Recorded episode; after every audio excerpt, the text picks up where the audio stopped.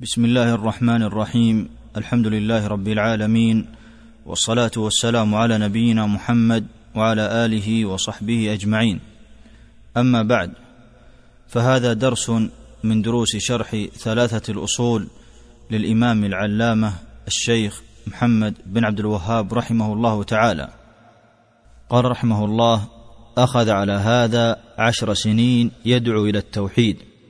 لما بين المصنف رحمه الله أن النبي صلى الله عليه وسلم بعث للنذارة عن الشرك والدعوة إلى التوحيد قال أخذ على هذا أي على هذا النهج في بيان الشرك والإنذار عنه والتحذير منه وبيان التوحيد والدعوة إليه أخذ على هذا عشر سنين وهو يدعو إلى التوحيد وينذر عن الشرك فعل ذلك قبل فرض الصلاة التي هي عماد الدين وقبل بقية الشرائع. وبهذا يتبين لك أن حقيقة ما بعث به النبي صلى الله عليه وسلم ودعت إليه الرسل كلهم هو الإنذار عن الشرك والتحذير منه والدعوة إلى التوحيد وبيانه وتوضيحه. قال سبحانه وما أرسلنا من قبلك من رسول إلا نوحي إليه أنه لا إله إلا أنا فاعبدون وقال تعالى ولقد بعثنا في كل أمة رسولا أن اعبدوا الله واجتنبوا الطاغوت وأخبر الله عن نوح وهود وصالح وشعيب عليهم الصلاة والسلام أن أول شيء بدأوا به أقوامهم أن قالوا يا قوم اعبدوا الله ما لكم من إله غيره. وخاتمهم محمد صلى الله عليه وسلم أول شيء دعاهم إليه قال لهم قولوا لا إله إلا الله تفلحوا. رواه الإمام أحمد. فالنبي صلى الله عليه وسلم إنما بعث بالدعوة إلى التوحيد لأنه هو أساس الملة الذي تبنى عليه وبدونه لا ينبني شيء من الأعمال. فالتوحيد هو الأصل وبقية شرائع الدين فرع عنه.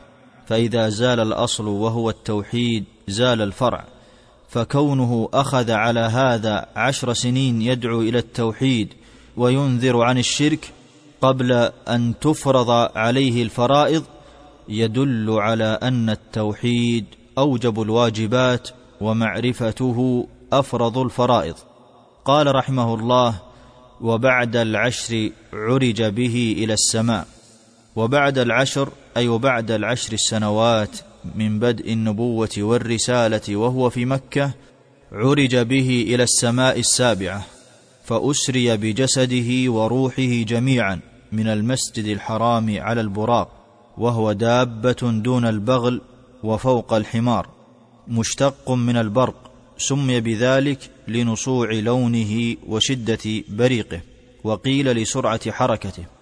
اسري بجسده وروحه جميعا من المسجد الحرام إلى بيت المقدس يقظة لا مناما كما أخبر الله عنه في قوله سبحان الذي أسرى بعبده ليلا من المسجد الحرام إلى المسجد الأقصى الذي باركنا حوله. وهذا فيه آية من آيات الله عز وجل حيث أسرى بالنبي صلى الله عليه وسلم في ليلة واحدة من البيت الحرام إلى بيت المقدس وفيه تشريف وتكريم لنبينا محمد صلى الله عليه وسلم حيث أعطاه هذه المنة العظيمة بالإسراء من البيت الحرام إلى بيت المقدس ثم صعد به جبريل عليه السلام على المعراج وهذا فيه دليل على قوة الله عز وجل وعظمته وأن السماوات السبع والأراضين السبع بيده يفعل ما يشاء كما قال سبحانه له مقاليد السماوات والأرض فصعد النبي صلى الله عليه وسلم على هذا المعراج كلما مر بسماء تلقاه مقربوها ويسلم عليهم ويردون عليه السلام ويرحبون بالنبي صلى الله عليه وسلم وبمقدمه حتى جاوزهم عليه الصلاة والسلام إلى سدرة المنتهى حتى سمع صريف الأقلام فبلغ من الارتفاع والعلو إلى ما الله به عليم. وهذا من فضل الله عز وجل عليه حيث رفعه في الدنيا ورفعه في الآخرة. كما قال سبحانه وكان فضل الله عليك عظيما. وقال جل وعلا وكان فضل الله عليك كبيرا. ودنا عليه الصلاة والسلام من الجبار وكلمه بلا واسطة فأوحى إليه ما أوحى. وهذا يدل على إثبات صفة لله عز وجل وهي صفة الكلام. فالله سبحانه وتعالى يتكلم متى شاء إذا شاء بما شاء. وهو سبحانه كان متكلما ولا يزال متكلما ويتكلم إذا شاء. والإسراء والمعراج من آيات الله عز وجل العظيمة. فقد ذهب عليه الصلاة والسلام في ليلة واحدة من المسجد الحرام إلى البيت المقدس ثم عرج به إلى السماء السابعة ثم بعد ذلك عاد إلى مكانه في مكة في ليلة واحدة. ثم بعد ذلك قال المصنف وفرضت عليه الصلوات الخمس أي وهو في السماء فرضت عليه الصلوات الخمس وهذا يدل على أهمية الصلوات الخمس فإذا كانت الصلاة بهذه المنزلة العظيمة حيث فرضت في ذلك الموقف العظيم وهو في موقف الإسراء والمعراج دل على أهمية الصلاة. وكان أول ما فرضت خمسين صلاة ولم يزل نبينا محمد صلى الله عليه وسلم يتردد بين موسى وبين ربه حتى وضعها إلى خمس صلوات. وهذا يدل على فضل موسى عليه السلام على هذه الأمة فإن تخفيف الصلوات من خمسين إلى خمس صلوات بفضل الله ثم بكلام موسى لنبينا محمد صلى الله عليه وسلم بأن يعود إلى ربه ليخفف عنه تلك الصلوات لئلا يشق على أمته. فذهب النبي صلى الله عليه وسلم إلى ربه ولا زال يتردد عليه حتى خفف عليه الصلوات من خمسين صلاة إلى خمس صلوات وقال هي خمس أي في العدد. وهي خمسون أي في الأجر الحسنة بعشر أمثالها. متفق عليه. وهذا يدل على فضل الله وكرمه لهذه الأمة المحمدية حيث خفف عنها أعداد الصلوات إلى خمس صلوات ولكن لكرم الله وفضله جعل أجرها أجر خمسين صلاة. فله سبحانه خير الحمد وأفضله وأكرمه. ثم هبط عليه الصلاة والسلام بعد ذلك إلى بيت المقدس بعد أن عرج به إلى السماء وكلمه الله سبحانه وفرض عليه الصلوات الخمس هبط إلى بيت المقدس وهبط الأنبياء معه تكريما للنبي صلى الله عليه وسلم وأمهم عليه الصلاة والسلام في بيت المقدس. ولما صلى بهم صلى الله عليه وسلم ركب البراق ورجع إلى مكة من ليلته وحدثهم عما رآه في مسيره فآمن به من آمن وكذب به من كذب وكان أول من آمن به وصدق به هو أبو بكر رضي الله عنه لذا لقب بالصديق لأنه صدقه في أمر لم تكن العقول تصدقه فيه لولا إخبار النبي صلى الله عليه وسلم. فكان أول المبادرين إلى تصديقه في هذا الأمر وفي كل أمر هو أبو بكر الصديق. لذلك كان صديق هذه الأمة رضي الله عنه كما قال شيخ الإسلام ولقب بالصديق بإجماع أهل الأمة على ذلك. ثم قال المصنف رحمه الله وصلى في مكة ثلاث سنين بعد أن عرج به وفرضت عليه قبل الهجرة. وبعدها أي بعد الثلاث عشرة سنة من بعثته أمر بالهجرة من مكة إلى المدينة بمفارقة المشركين وأوطانهم ليتمكن من إظهار دينه والدعوة إلى الله في غير بلادهم.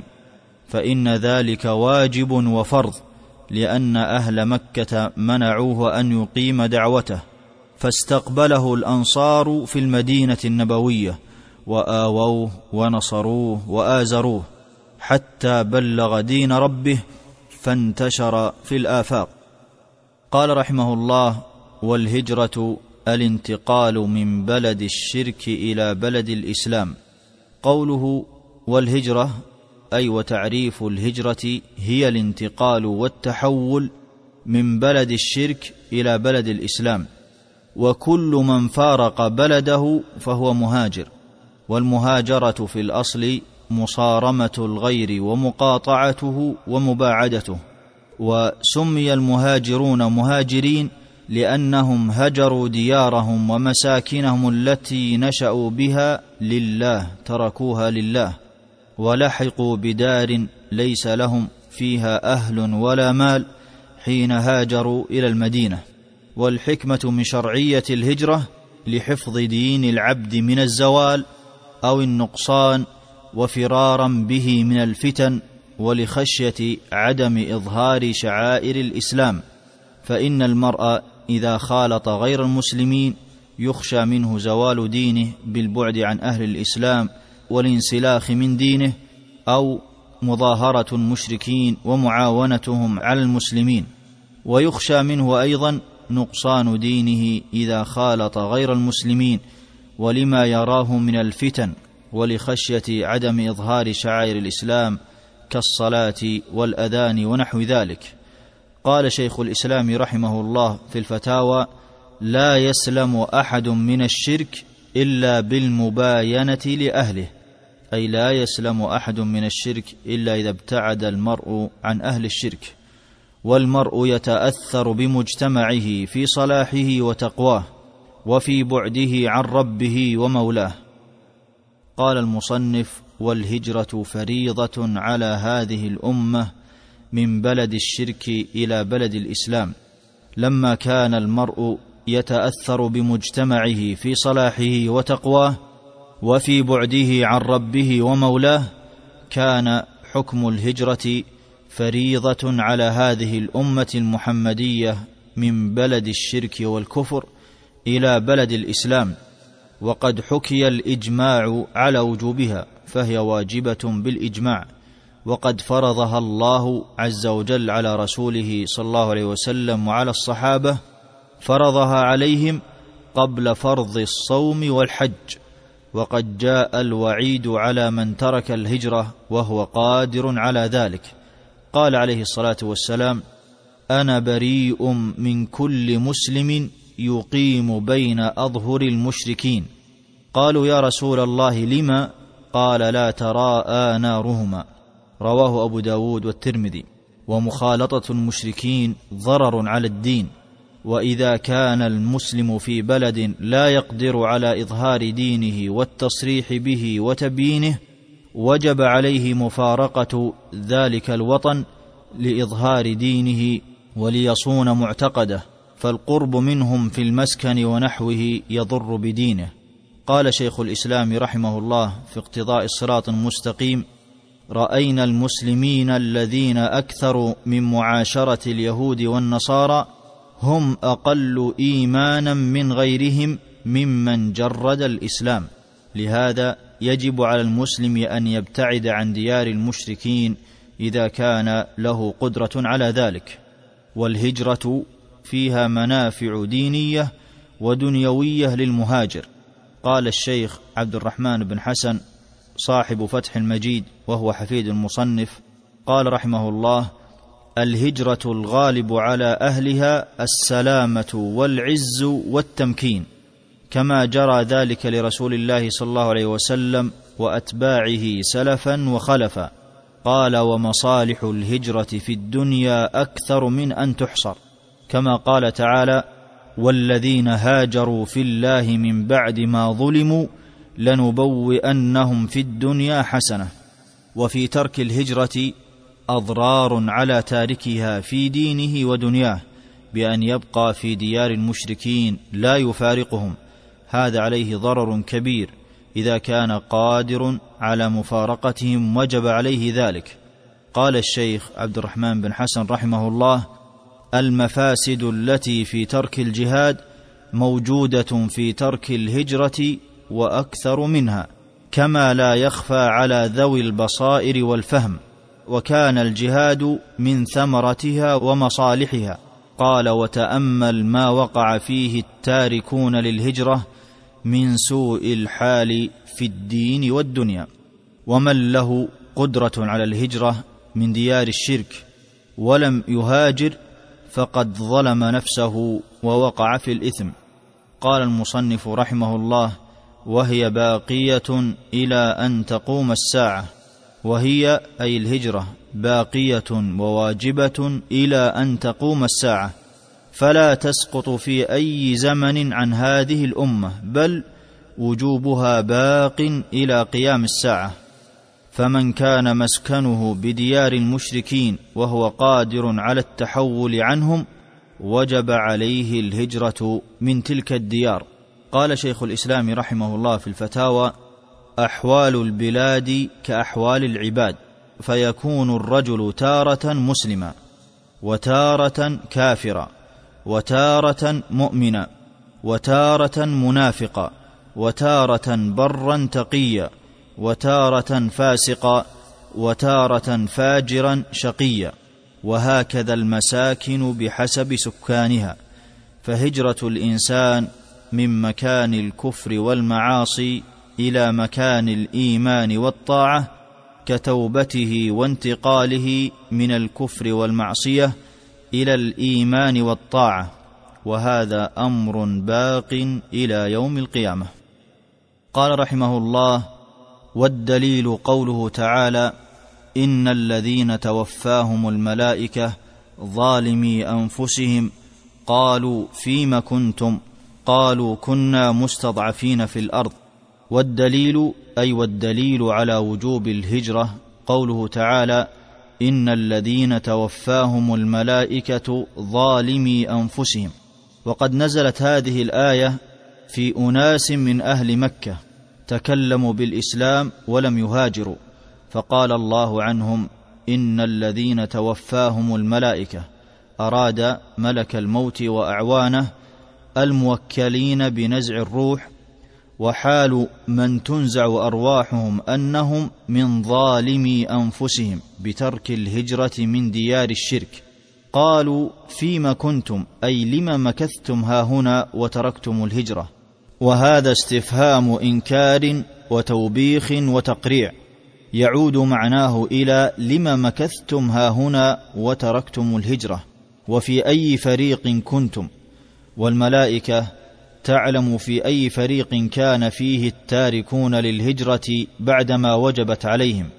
وإنما تقول الملائكة لهم ذلك توبيخا وتقريعا لهم. قالوا كان جواب الذين تركوا الهجرة أن قالوا كنا مستضعفين في الأرض أي كنا عاجزين عن الهجرة لا نقدر على الخروج من بلد ولا الذهاب في الأرض وهم غير صادقين في ذلك. قالوا أي قالت لهم الملائكة معاتبة لهم ألم تكن أرض الله واسعة فتهاجروا فيها؟ وهذا استفهام تقرير. أي قد تقرر عند كل أحد أن أرض الله واسعة فلم لا تهاجرون إلى المدينة وتخرجون من بين أهل الشرك فلم يعذروا بترك الهجرة. فحيثما كان العبد في محل لا يتمكن فيه من إظهار دينه فإن له متسعا وفسحة في الأرض يتمكن فيها من عبادة الله. قال الله عن هؤلاء الذين لا عذر لهم فأولئك مأواهم جهنم وساءت مصيرا. أي بئس المصير إلى جهنم. وهذا فيه أن تارك الهجرة بعدما وجبت عليه وهو قادر عليها أنه مرتكب كبيرة من كبائر الذنوب. إلا المستضعفين أي الضعفاء العاجزون عن الهجرة من الرجال والنساء والولدان والولدان جمع وليد ووليدة والوليد هو الغلام قبل أن يحتلم إلا المستضعفين من الرجال والنساء والولدان لا يستطيعون حيلة أي لا يستطيعون مفارقة المشركين فلا يقدرون على حيلة ولا على نفقة ولا على قوة للخروج ولا يهتدون سبيلا أي لا يعرفون الطريق إلى الخروج من مكة إلى المدينة فلا يعرفون أين يتجهون حتى يصلوا إلى المدينة حيث كانت المدينة آنذاك هي بلد الإسلام ولا يوجد بلد إسلام سواها فأولئك عسى الله أن يعفو عنهم أن يتجاوز عن هؤلاء المستضعفين وأهل الأعذار بترك الشرك وكان الله عفوا متصفا بالعفو والتجاوز عن السيئات غفورا للخطايا والأوزار. قال ابن كثير رحمه الله في تفسيره نزلت هذه الآية عامة في كل من أقام بين ظهراني المشركين وهو قادر على الهجرة وليس متمكنا من إقامة الدين فهو ظالم لنفسه مرتكب حراما بالإجماع وبنص هذه الآية فيجب على المسلم أن ينتقل من بلد شرك لا يقدر فيه على إظهار شعائر دينه إلى بلد الإسلام ليفر بدينه وليحافظ عليه. وإذا كانت الهجرة مأمورا بها من بلاد الكفر دل هذا على تحريم السفر إلى بلادهم إلا لحاجة تدعو إلى ذلك. كعلاج ونحوه. ولا يجوز السفر إلى بلاد غير المسلمين عند الحاجة إلا بثلاثة شروط. أي أنه لا يجوز للمسلم أن يسافر إلى بلاد غير المسلمين إلا لحاجة. وإذا كان هناك حاجة للسفر إلى ديارهم فلا يجوز عند الحاجة أيضا إلا بثلاثة شروط.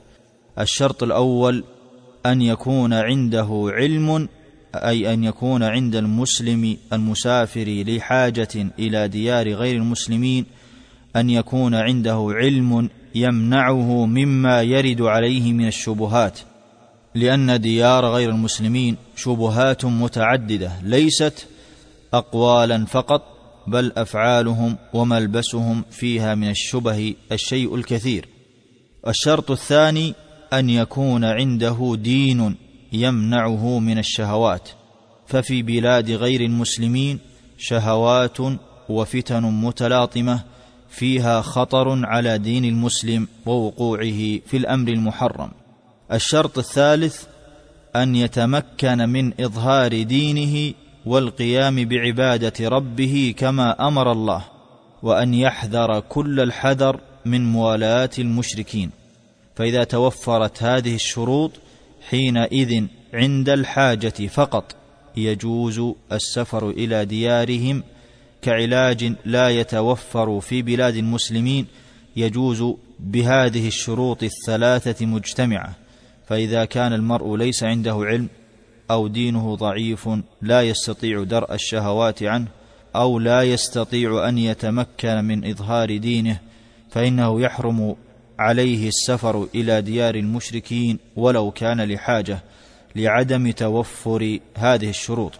وإذا لم يتمكن المسلم من الهجرة فعليه أن يظهر شعائر دينه من الصلاة ونحوها بقدر استطاعته ويجب عليه مع ذلك أن يدعو غير المسلمين إلى هذا الدين بالحكمة والموعظة الحسنة.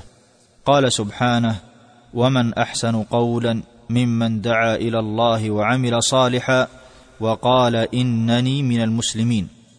فادع غير المسلمين إلى هذا الدين العظيم فغيرك من غير المسلمين بحاجة إلى معرفة النور والضياء والسعادة التي في دين الإسلام فيحرم عليك ألا تدعو غير المسلمين وأنت قادر على ذلك. والله عز وجل يقول قل هذه سبيلي أدعو إلى الله على بصيرة أنا ومن اتبعني. وقال النبي صلى الله عليه وسلم لمعاذ بن جبل كما في الحديث المتفق عليه إنك تأتي قوما أهل كتاب فليكن أول ما تدعوهم إليه شهادة أن لا إله إلا الله وأني رسول الله. ثم بعد ذلك تدرج في دعوتهم. فادعهم بحكمة وموعظة وذكر فضائل ومحاسن هذا الدين محاسنه الاجتماعية ومحاسنه المالية ومحاسنه الفردية ومحاسنه على الجماعة أيضا وثمرته في القبر من سعته ونوره وضيائه كونه روضات الجنة وسعادة من تمسك هذا الدين في الآخرة بأن له جنات النعيم. قال المصنف رحمه الله وقوله تعالى يا عبادي الذين آمنوا إن أرضي واسعة فإياي فاعبدون.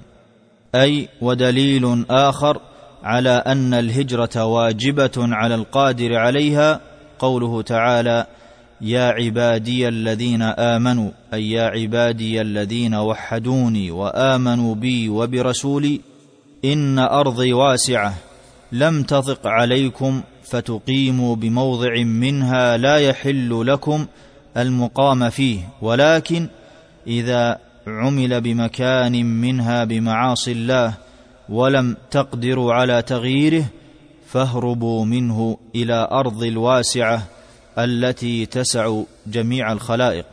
فإذا كان الإنسان في أرض لم يتمكن من إظهار دينه فيها فإن الله قد وسع له الأرض ليعبده فيها كما أمر وأن يوحده في أرضه الواسعة.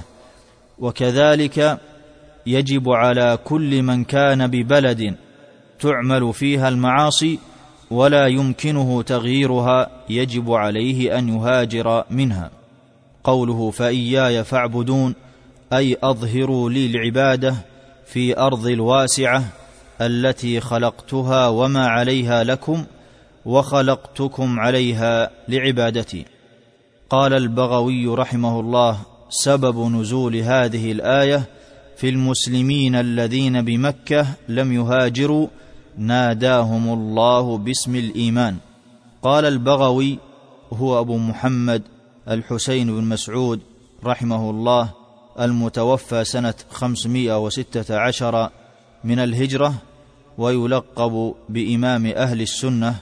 قال رحمه الله في تفسيره المسمى معالم التنزيل الذي قال عنه ابن القيم رحمه الله في اجتماع الجيوش الإسلامية.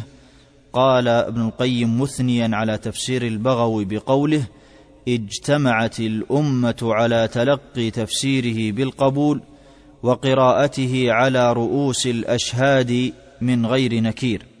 قال البغوي رحمه الله سبب نزول هذه الآية كما قال مقاتل والكلبي رحمهم الله نزلت في ضعفاء المسلمين الذين أقاموا بمكة ولم يهاجروا منها إلى المدينة ناداهم الله باسم الإيمان فأفاد أن تارك الهجرة بعدما وجبت عليه ليس بكافر لكنه عاص بتركها فهو مؤمن ناقص الإيمان عاص من عصاة الموحدين المؤمنين.